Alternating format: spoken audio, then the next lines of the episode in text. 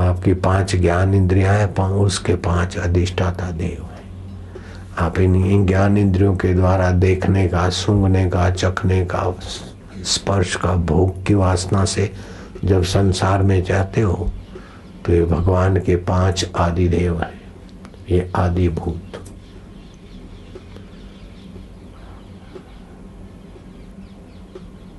अध्यात्म आदिदेव, आदिभूत। इन तीनों के मेल से दिखता है।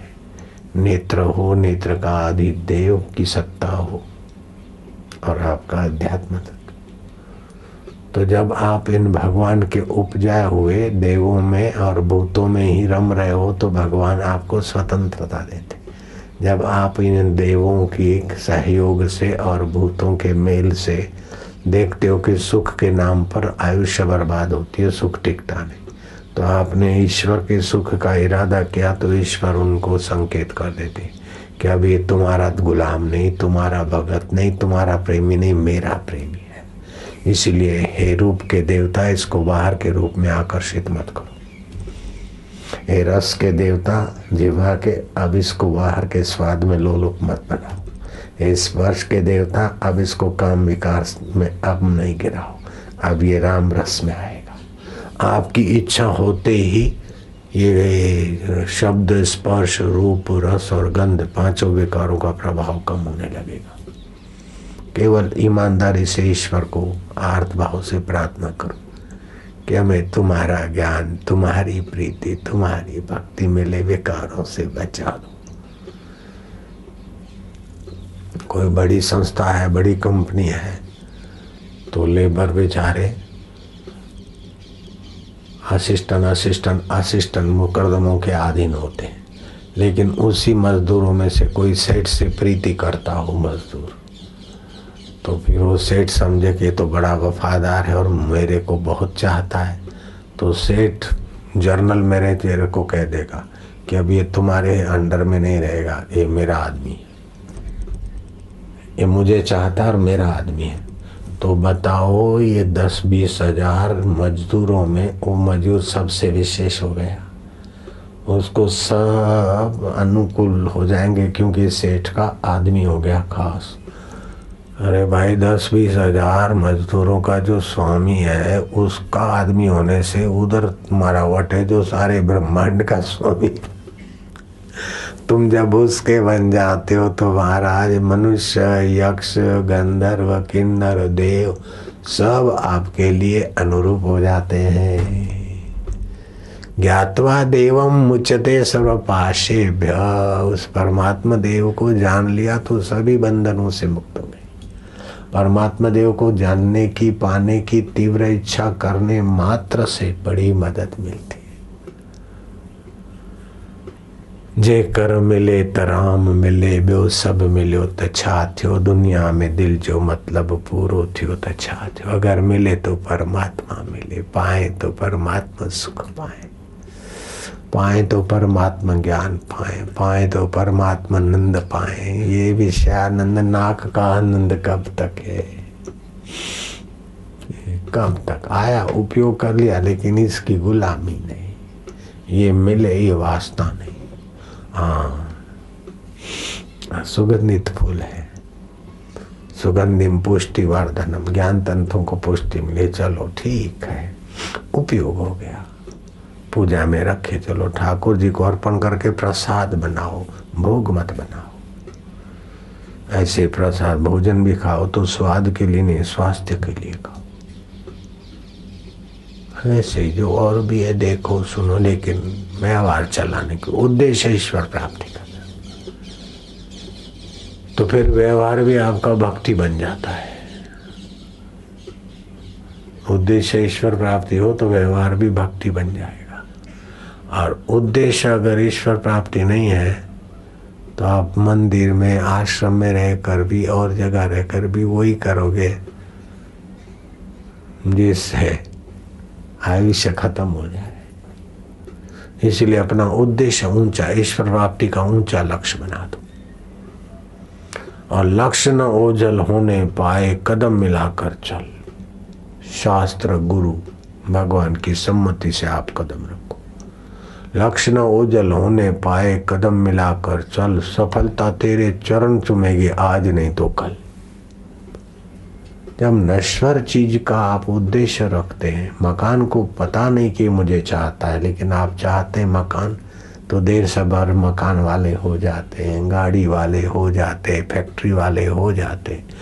उन निगुड़ों को पता ही नहीं आप उनको चाहते हैं। उनके तरफ़ से आपको कोई मदद नहीं मिलती। आपका ही उद्देश्य होता है, मैं ऐसा पाऊँ ऐसा बनूँ तो वहाँ पहुँच जाते तो तो जड़ है, आपको मदद नहीं करते, लेकिन भगवान तो चेतन है।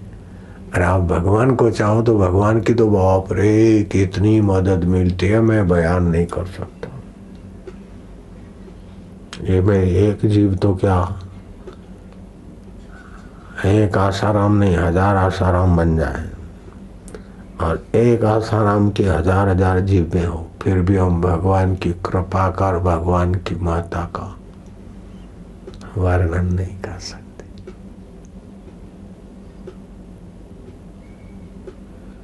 भगवान भगवान।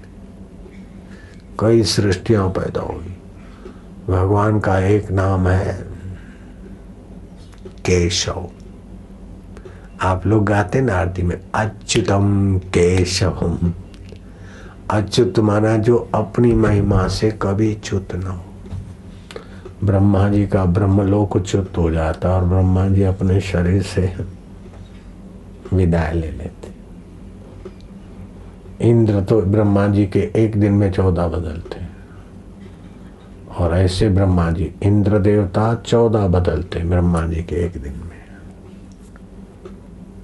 और ऐसे ब्रह्मा जी, सौ साल जीते और वो ब्रह्मा जी एक एक ब्रह्मांड के एक एक ब्रह्मा जी है एक एक विष्णु जी है एक एक शिव जी है केशवा क माना ब्रह्मा श माना शिव और व माना विष्णु। जो अनंत कोटि ब्रह्मांडों के, अनंत कोटि ब्रह्माओं के, अनंत कोटि विष्णुओं के, अनंत कोटि शिवों के, जो अधिष्ठान आत्मा होकर बैठे वह अच्युत और केशव। हम लोग गाते थे बचपन में अच्युतम केशव, लेकिन अब अर्थ अभी समझ में आए इतनी उम्र में। अच्युतम केशवम। राम नारायण जो रोम रोम में रम रहा है राम, जो नर नारी का अयन आत्मा होकर बैठे सीधरम, माधरम, गोपिका, वल्लभ सिद्धों में, माधव में, गोपियों में उसमें शांत होना है, उसमें विश्रांति पानी है, निश्चिंतता ओम ओम ओम। निश्चिंतता के बिना सामर्थ्य नहीं आता। जरा जरा बात में चिंतित होने की गंदी आदत छोड़ दो। लापरवाही भी छोड़ दो। जो कर सकते वो कर डालो, जो नहीं कर सकते उससे मन को कर दो।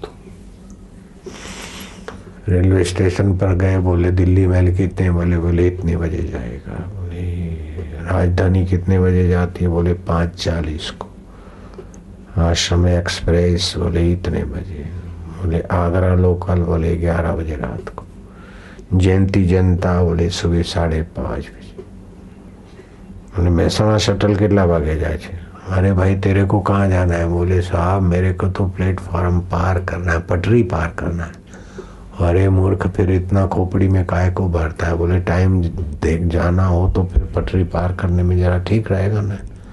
अरे तो इधर उधर देख के पटरी पार कर लेना बुद्धू सब गाड़ियों के टाइम टेबल अपनी खोपड़ी में क्या रखता है? इसीलिए संसार का जितना ज़रूरी है जानना, बाकी ज़्यादा क्या जाने यार? क्यों अपने खोपड़ी को संसार से भर के कचरा कर दो? बुद्ध बोलते कि कचरा भरा है तो मेरा अमृत कैसे रहेगा? गोबर भरा है तो खीर कैसे टिकेगी? और थोड़ा धार ज़्यादा करे तो भी टिक गई तो खाने के लायक तो नहीं होगी। तो लक्ष्यहीन चिंतन बुद्धि को व्यर्थ की शक्ति हरास करा देता है। इसलिए लक्ष्यहीन चिंतन कर रहे हैं हम लोग। इसका चिंतन, उसका चिंतन, इसके ये था, इसने ऐसा करा, उसने काहे को करो बाबा? इसीलिए एकांत कमरे में, एकांत देश में ध्यान, भजन, सात दिन भी कोई करते तो बहुत बड़े अनुभव होते। व्यक्ति तो वही के वही लेकिन वो लक्ष्यहीन चिंतन करके बेचारे सात साल में नहीं कर पाते, वो सात दिन अपने मौन मंदिरों में उनको अनुभव होने लगते हैं। बोले, बापू जी ने कृपा कर दी। हमने कोई कृपा नहीं की आपका लक्ष्यहीन जो शक्ति नाश हो रही थी, वो कुछ लक्ष्य में लग गई तो अंदर की शक्ति जगी। मैंने कृपा कृपा कर दी और अंदर बापू जी प्रकट ये सब। वो तो क्या है, आप आगे तोड़ो, चलो तो अपने आप रहस्य खुलेंगे आपको समझ में नहीं आया तो बोल देते, चमत्कार हो गया, वैसा हो गया, वैसा हो गया। नारायण नारायण नारायण। जब तक आत्मा परमात्मा प्राप्ति नहीं हुई, तब तक कुछ भी पाने की इच्छा आत्मवंचना है। अपने आप से धोखा है, अपने आप को सताना है, ठगना है।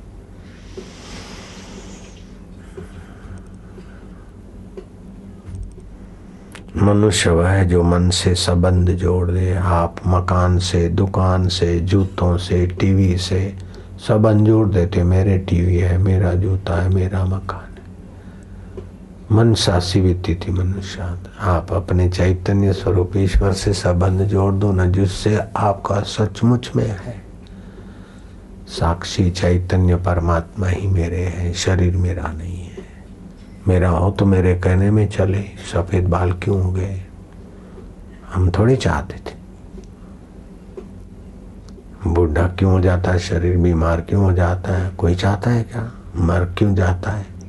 तो शरीर हमारा नहीं शरीर पाँच भूतों का है। लेकिन जीवात्मा चैतन्य और परमात्मा, चैतन्य तो हमारा तो परमात्मा है। शरीर तो संसार का खिलौना है। ऐसा चिंतन करने से क्या जाता है? मैं शरीर नहीं हूँ, शरीर मेरा नहीं, मैं आत्मा हूँ, चैतन्य हूँ और परमात्मा का हूँ। परमात्मा मेरा है। परमात्मा ज्ञान स्वरूप है, शरीर अज्ञान स्वरूप है, परमात्मा चेतन स्वरूप है, शरीर जड़ रूप है, परमात्मा सुख रूप है और शरीर दुख रूप है। सुबह से रात तक खिलाओ, पिलाओ, निलाओ, घुमाओ फिराओ फिर भी देखो। कभी कुछ कभी कुछ, और अंत में तो बुढ़ापे में तो अल्लाह जाने। लेकिन अंत तो इस शरीर के अंत होता है। मैं चैतन्य अनंत का हूँ, अनंत मेरे हैं। तो मौत के समय भी ये चिंतन आपको मुक्तात्मा बना देगा। रोग, बीमारी, शोक के समय भी आप निशोक रह सकेंगे। विक्षेप के समय भी आप समाधि के सुख में रह सके तो आपकी एकाग्रता, भगवत संबंधी एकाग्रता हो गई। नहीं तो एकाग्र रहे तभी तो आनंद आनंद रहा और फिर कभी रोग, शोक, बीमारी आई तो हाय रे, हाय छिर कूटते गए। ना देखो, सत्संग से कितना क्या बोले, महाराज, सत्संग में टाइम बिगाड़े, पैसा बिगाड़े। भैया, दुनिया की संपत्ति लुटा कर भी सत्संग मिलता है तो सौदा सस्ता है। कितनी संपत्ति लुटाते वकील बनते डॉक्टर बनते इंजीनियर बनते उद्योगपति बनते बिजनेसमैन बनते बिज़नेस के कोर्स करते पीएचडी बनते न जाने क्या क्या बनते लेकिन अगर सत्संग नहीं होगा तो आदमी बेईमानी से पार होगा क्या? दूसरों का शोषण करके, शरीर के पोषण करके, शरीर को मैं मानकर दुखी तो होगा और क्या होगा? भोगी होगा, संग्रहखोर होगा, शोषक बनेगा। सत्संग नहीं है। जो सत्संगी नहीं है, वो सच्चा समाज सेवक भी नहीं हो सकता। वो शोषक होगा।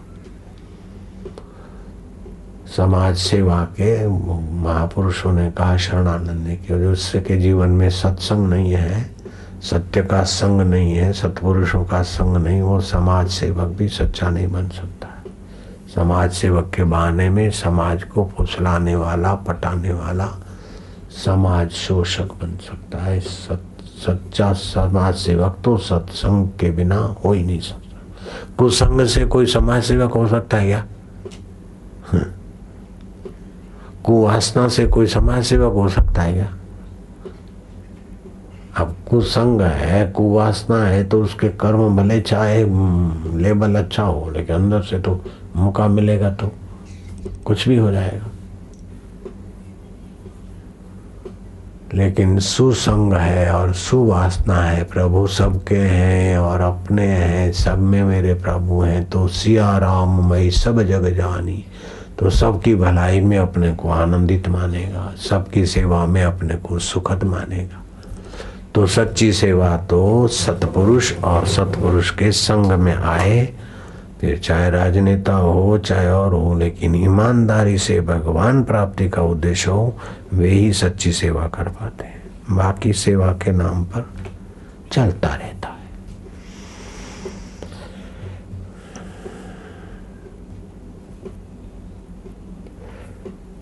मन को मारो मत, मन को मिटाओ मत, मन को उत्तम चिंतन से भर दो उत्तम संकल्प से भर दो उत्तम आनंद से भर दो न मारो, न मिटाओ।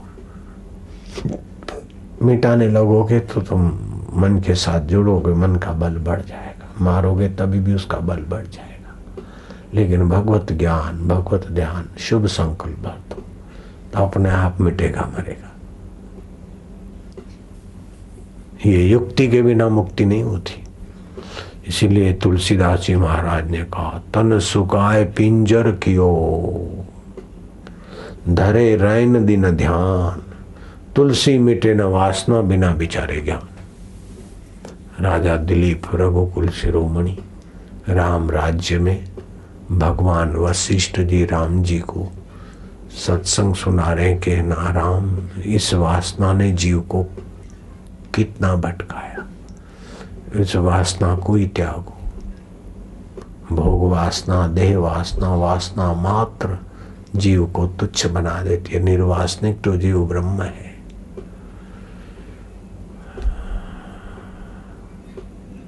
निर्वासनिक तो नारायण का अविभाज्य अंग है। वासना ही इसको तुच्छ बनाती ऐसा करके एक प्रसंग सुनाया कि तुम्हारे कुल में राजा दिलीप हो गए। बहु रुपया आया और ऐसा रूप बना कर आया कि राजा दिलीप।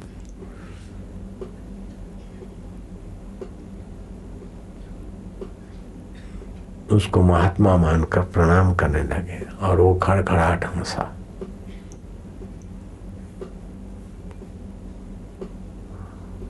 दिलीप ने गौर से देखा कि अरे, तू तो बहु रुपया कमाल कर दिया। ऐसा ऐसे रूप में आया तो ले जा पाँच सौ रुपया। बोले, अभी हम नहीं ले सकते। हम व्यक्त साधु के वेश में आए। दिलीप बहुत खुश हुए।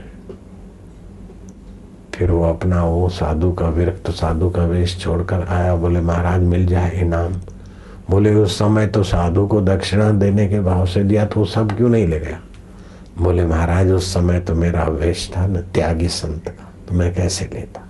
वेश को लाछन लगाऊ दिलीप खुश हो गए, बोले, शाबाश है, तू बहु रुपया होकर भी इतना वेश का महत्व जानता है। बोल, क्या चाहता है?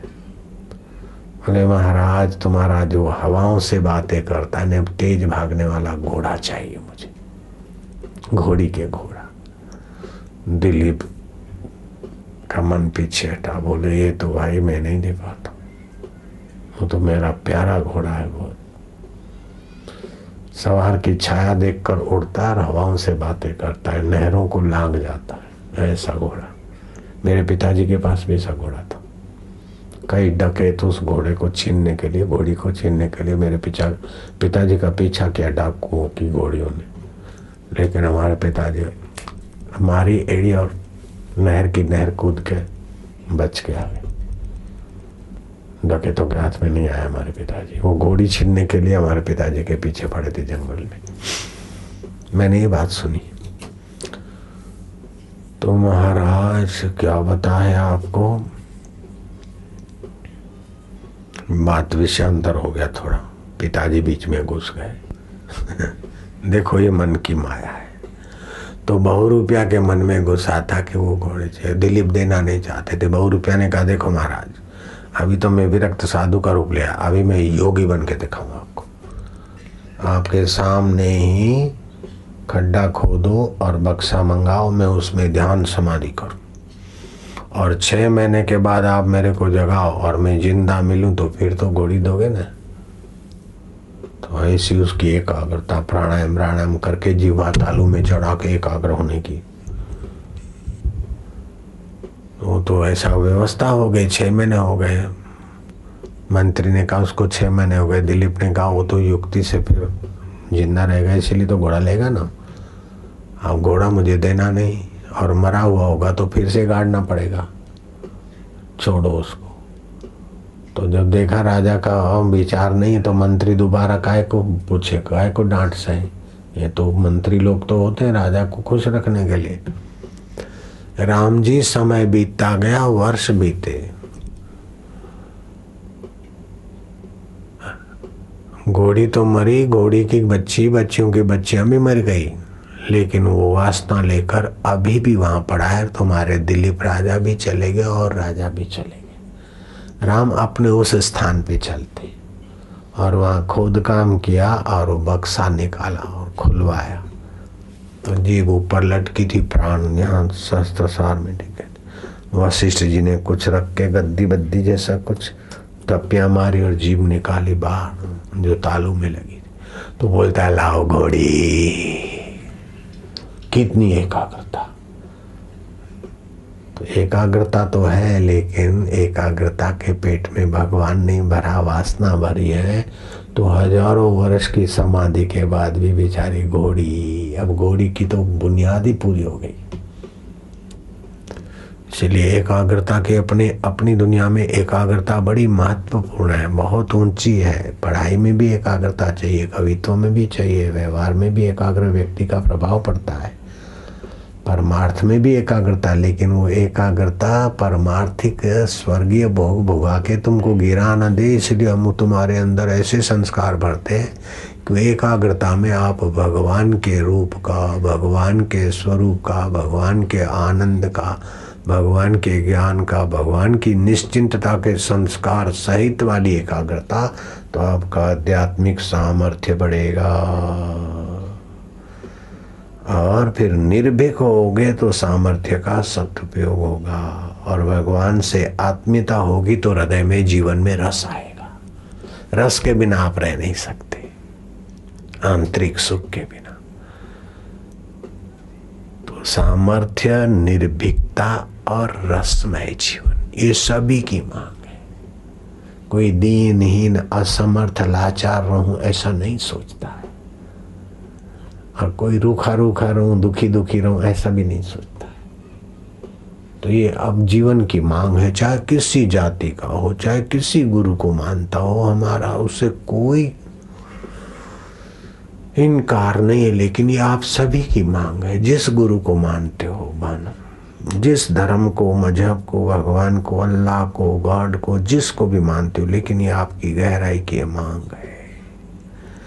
ये मांग का उपाय यही है कि आप निश्चिंत जीवन जीने का रास्ता ले लो।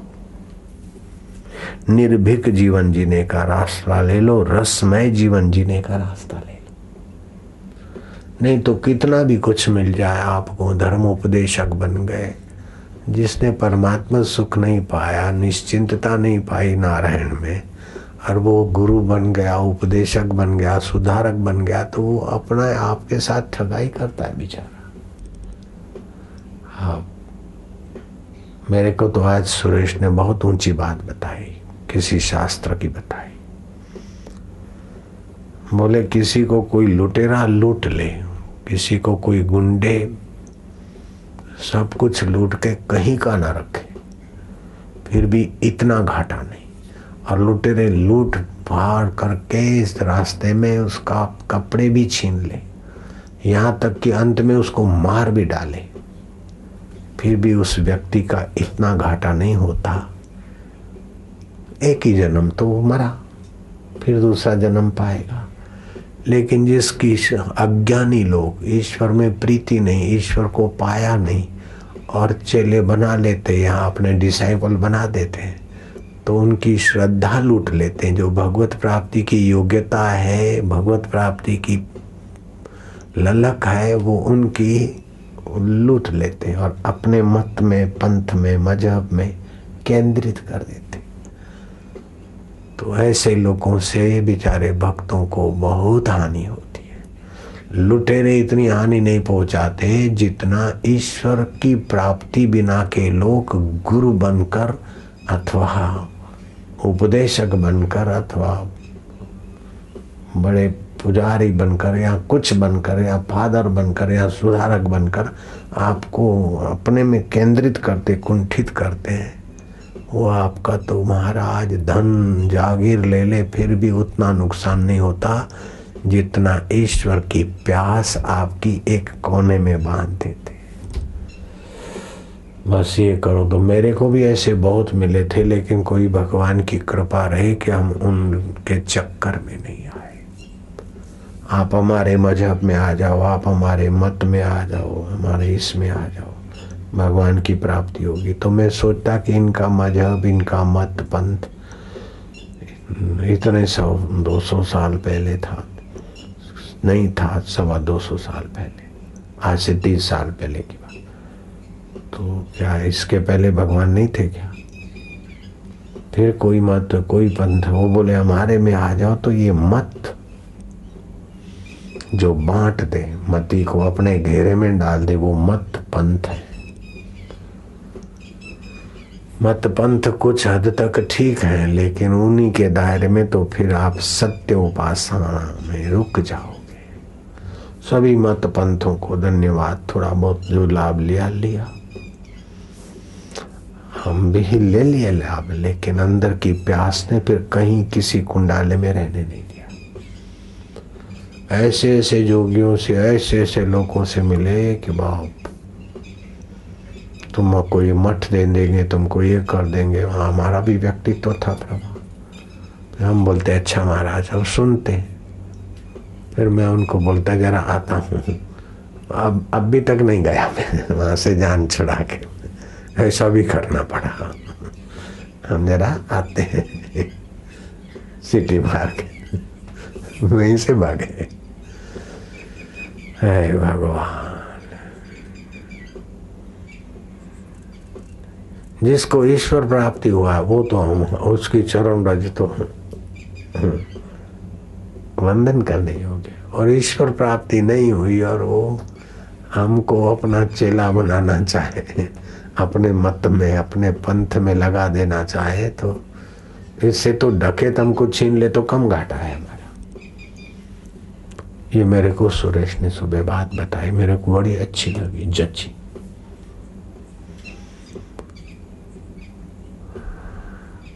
दूसरी बात भी बताई, एक पागल खाना था पागल खाने में एक पागल कोई गया नेता वेता मिलने बोले, हमारे बोले, क्या हाल चाल है? बोले, ठीक है।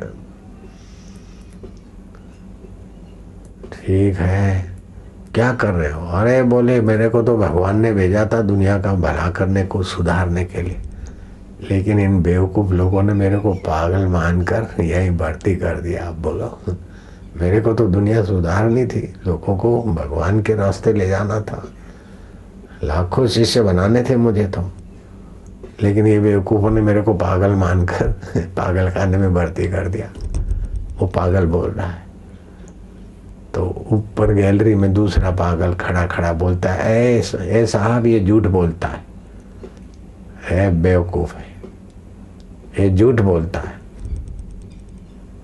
भगवान ने इसको भेजा है वो, वो और लोगों का उद्धार करने के लिए बिल्कुल झूठ बोलता है। सफ़ेद झूठ है साले। मैं भगवान हूँ और मैंने इसको कभी भेजा नहीं। मैं खुद कह रहा हूँ, अब मेरे सामने सफ़ेद झूठ बोलता है तो आपके सामने बोला तो क्या बड़ी बात है?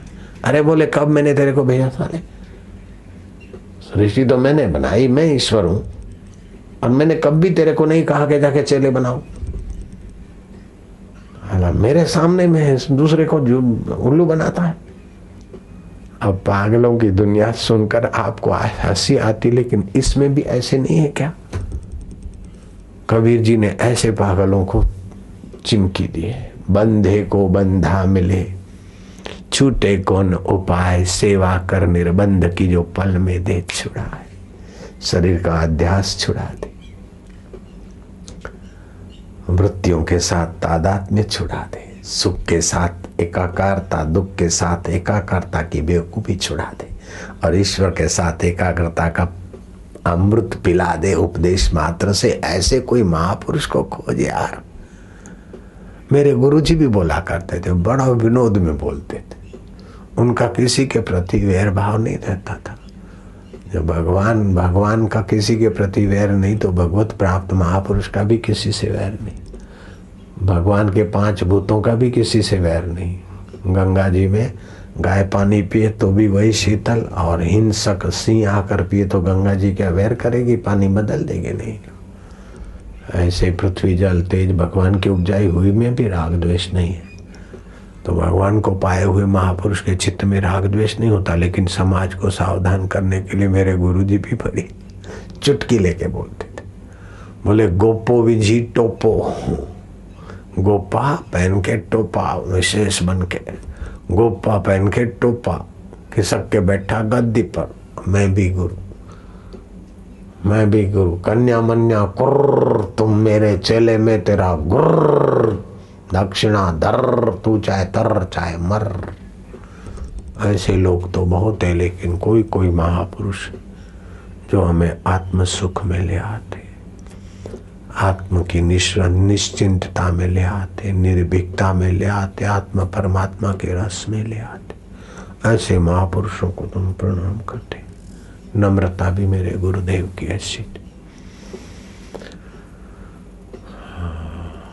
दीनता को त्याग न तो काय को लाचार उड़ा ये मिले तो सुखी, वो मिले तो सुखी। अरे सब चीज़ें मिलती है, फिर हीरे मिल गए, जवाहरात मिल गए, वो भी छोड़कर सिराने पर। कुछ लिए बिना जब जाता है तो कितना तो सुखी रहता है। बोले, इसके बिना नहीं चलेगा, इसके बिना नहीं चलेगा, ये भरम है। सबके त्यागे बिना नहीं चलता है। रोज सबका त्याग करते, तब दूसरे दिन व्यवहार करने के काबिल होते हो। नींद में क्या करते हो? धन को रखते हो साथ में, चिंतन में? रूप को, लावण्य को, किसी को साथ में नहीं रखते। यहाँ तक कि मैं फलाना हूँ, ये भी छोड़ना पड़ता है। तब आप नींद में हो जाते, अनजाने में निश्चिंत। अब तुम ध्यान में निश्चिंत हो गए तो बुद्धि में भगवत बल बढ़ जाएगा। नींद में थकान मिटती है थोड़ी सी शांति सी ऐसा सुख मिलता है, नींद का तमस। लेकिन ध्यान के द्वारा, भगवत चिंतन के द्वारा शुद्ध सात्विक भगवत सुख मिलता उसमें मौन बड़ी सहायता करता है। सहज जीवन सुखमय जीवन ओम नमो भगवते वासुदेवाय ओम नमो भगवते वासुदेवाय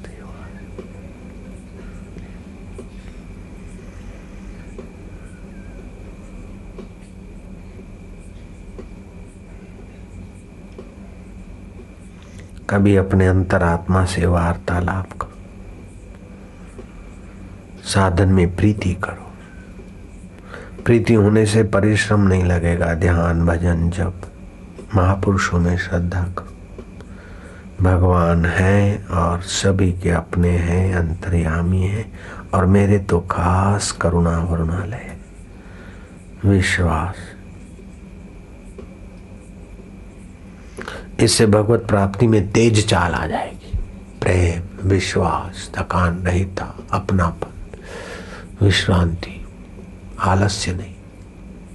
संकल्प विकल्प न हो, शांत, आनंद स्वरूप। फिर संकल्प विकल्प होगा, पुरानी आदत है। ओम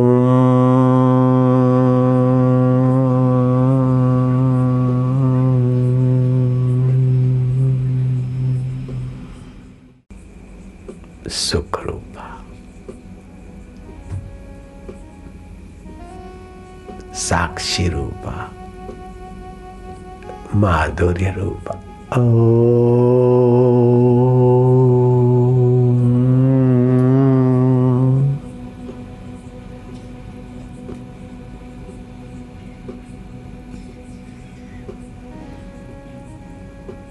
सतरूपा सुख दुख विक्षेप असत आते जाते लेकिन सत स्वरूप चेतन स्वरूप तू नित्य रहता मेरे आत्मा होकर तू मेरा आत्मीयता आ गई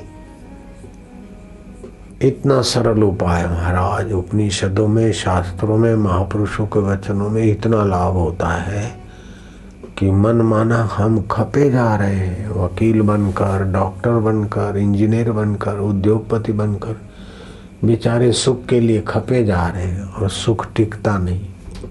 और यहाँ परमात्मा का सुख मिटता नहीं। ऐसे सुख में आप पहुँच सकते हैं। नारायण हरि नारायण हरि। ये शाम तुंत गतम पापम। श्री कृष्ण कहते, जिसके पापों का अंत हो गया जना नाम पुण्य कर्म नाम जिसके पुण्य कर्म ज़ोर मार रहे ते द्वंद मोह विनिर्मुक्ता। भजन ते माम दृढ़ दृढ़ता से मुझ परमेश्वर को भजते। किम लक्षणम भजनम? बोले, रसनम लक्षणम भजनम। भगवत रस आने लगे तो समझो भजन हुआ। फिर माला करते करते, ध्यान करते करते, जप करते करते, शास्त्र पढ़ते पढ़ते जब रस आ जाए तो वहीं रुको।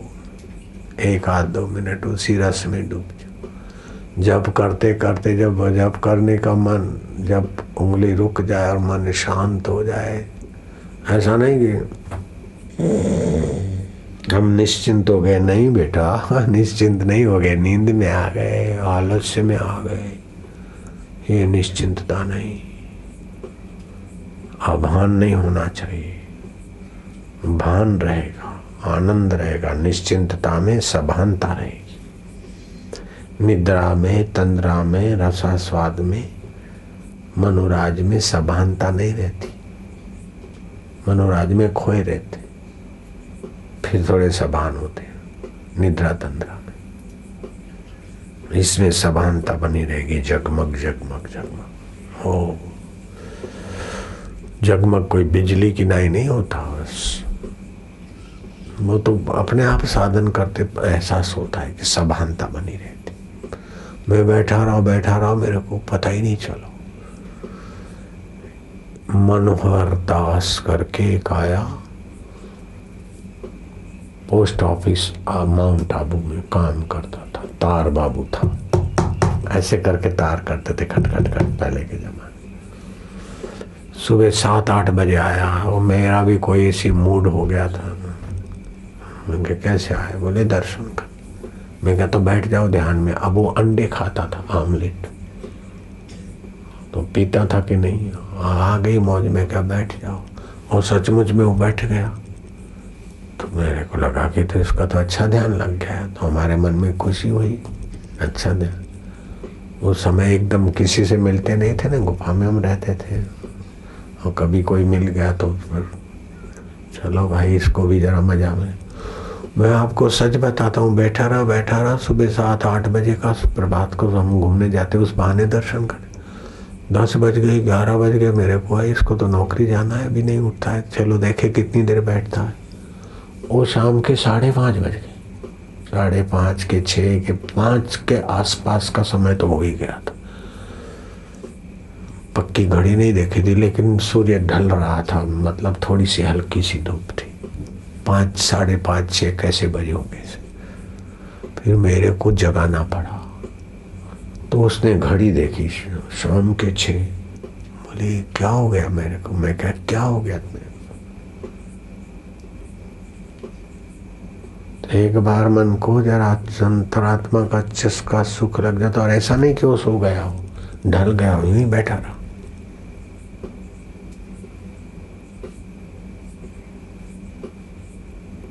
कैसी मन की ताकत अंडा खाने वाला आदमी। पक्की बात है, मेरे को पक्का पता है। उतार बाबू था, मनोहर दास उसका नाम था, और अंडा आमलेट खाता, ये उसके समाचार थे। लेकिन कोई सज्जनता रही होगी, और वो वातावरण था कोई तुम भी देखो, एक दो घंटा बीत गया तो कैसे बैठे हो? इतनी भीड़ में दो घंटे, तीन घंटे कोई आदमी जाए नहीं और अभी ध्यान भी नहीं कर रहे। तो मन को स्वाद आ रहा है तो समय का पता नहीं चलता।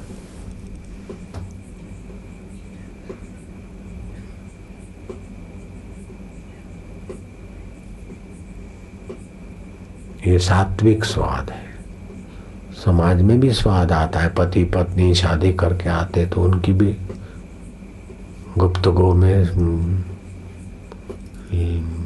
काम लीलाओं में समय की मर्यादा नहीं रहती होगी। लेकिन वो पतन का रास्ता है और ये उत्थान का रास्ता है। वहाँ शक्ति का ह्रास होता है, सत्व का ह्रास होता है। बल, बुद्धि, तेज, तंदुरुस्ती का ह्रास होता है और यहाँ विकास होता है। नारायण हरि, नारायण हरि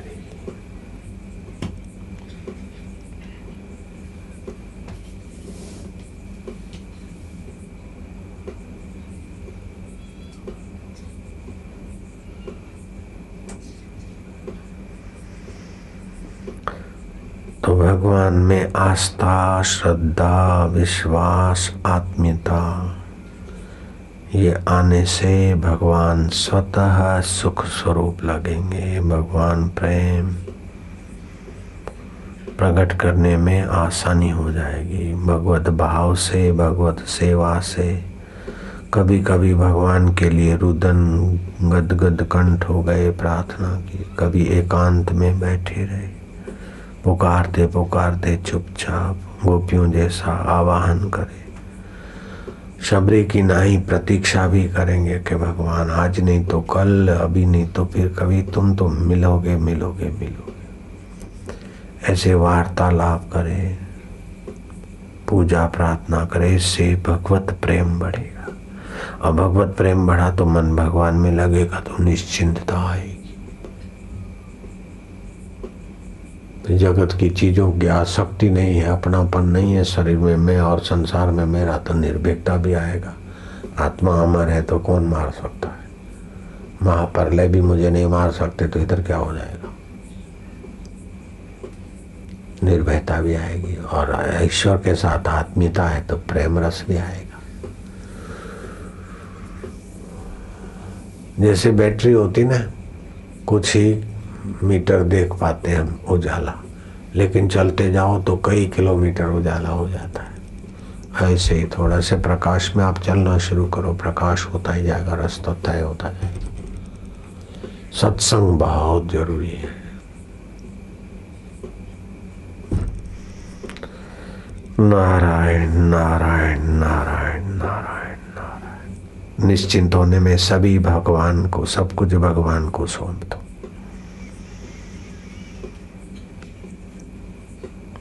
हो माता च पिता तुम्हें, ऐसा कर। सभी के प्रति भगवत भाव रखो। ये निश्चिंतता में मदद करेगा। और ज़्यादा भोग सामग्री की चिंता या संग्रह ना करो। ये निश्चिंत होने में मदद करेगा। जितना हो जाए फालतू वासनाओं, चाहों को मिटाते जाओ और भगवत चाह भर दो। प्रियतम अपने में है और अपने है। किसी को बुरा ना मानो। किसी का बुरा ना सोचो, किसी का बुरा ना चाहो, किसी का बुरा ना करो। तो हृदय की मलिनता मिटने लगेगी।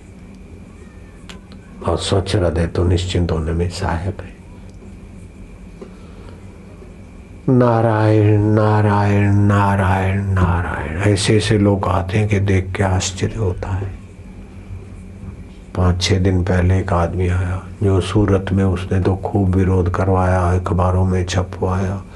समाज का लीडर था और मेरे को बोले, फिर दूसरे ने बताया कि अब तो इसको बड़ा ही कुदरती कोप हो रहा है। एक बेटा जेल में, दूसरा जेल में जाने वाला है। और वो गृह मंत्री, गृह मंत्रालय का सचिव सचिव रह चुका था। सूरत का था। अभी गांधीनगर में रहता है। देखो तो बेचारे की हालत ऐसी। हमारे विरुद्ध उसने बहुत बहुत षड्यंत्र किए। हमने देखा कोई बात नहीं, गुजर जाएगा, भगवान अपने को मज़बूत बनाते। लेकिन उसकी तो खबर ले।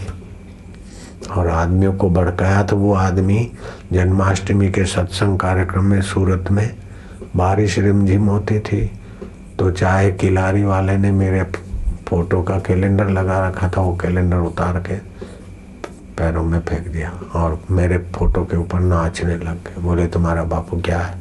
काय को उधर जाते हो, क्या कर लेगा? वो दो आदमी फिर बेचारों को पैरालाइज हो गया रात को और सुबह होते होते दोनों मर गए। भगवान साक्षी है, ये वहाँ के लोग सब जानते। अब मैंने कुछ नहीं करा, लेकिन कैसा है, हम उसमें निश्चिंत होते हैं तो वो हमारा चित्र का अनादर करने वालों को भी खबर दिला दिया और उनका कोई षड्यंत्र था, बड़ा कुछ हमला बोलने का, धावा बोलने का, वो सब डर के मारे भाग गए। सत्संग में विक्षेप करने का था सब ठीक हो गया। आप ईमानदारी से ईश्वर में लग जाओ, बाकी का तो कुछ भी आने वाली है मुसीबत, हवा हो जाती।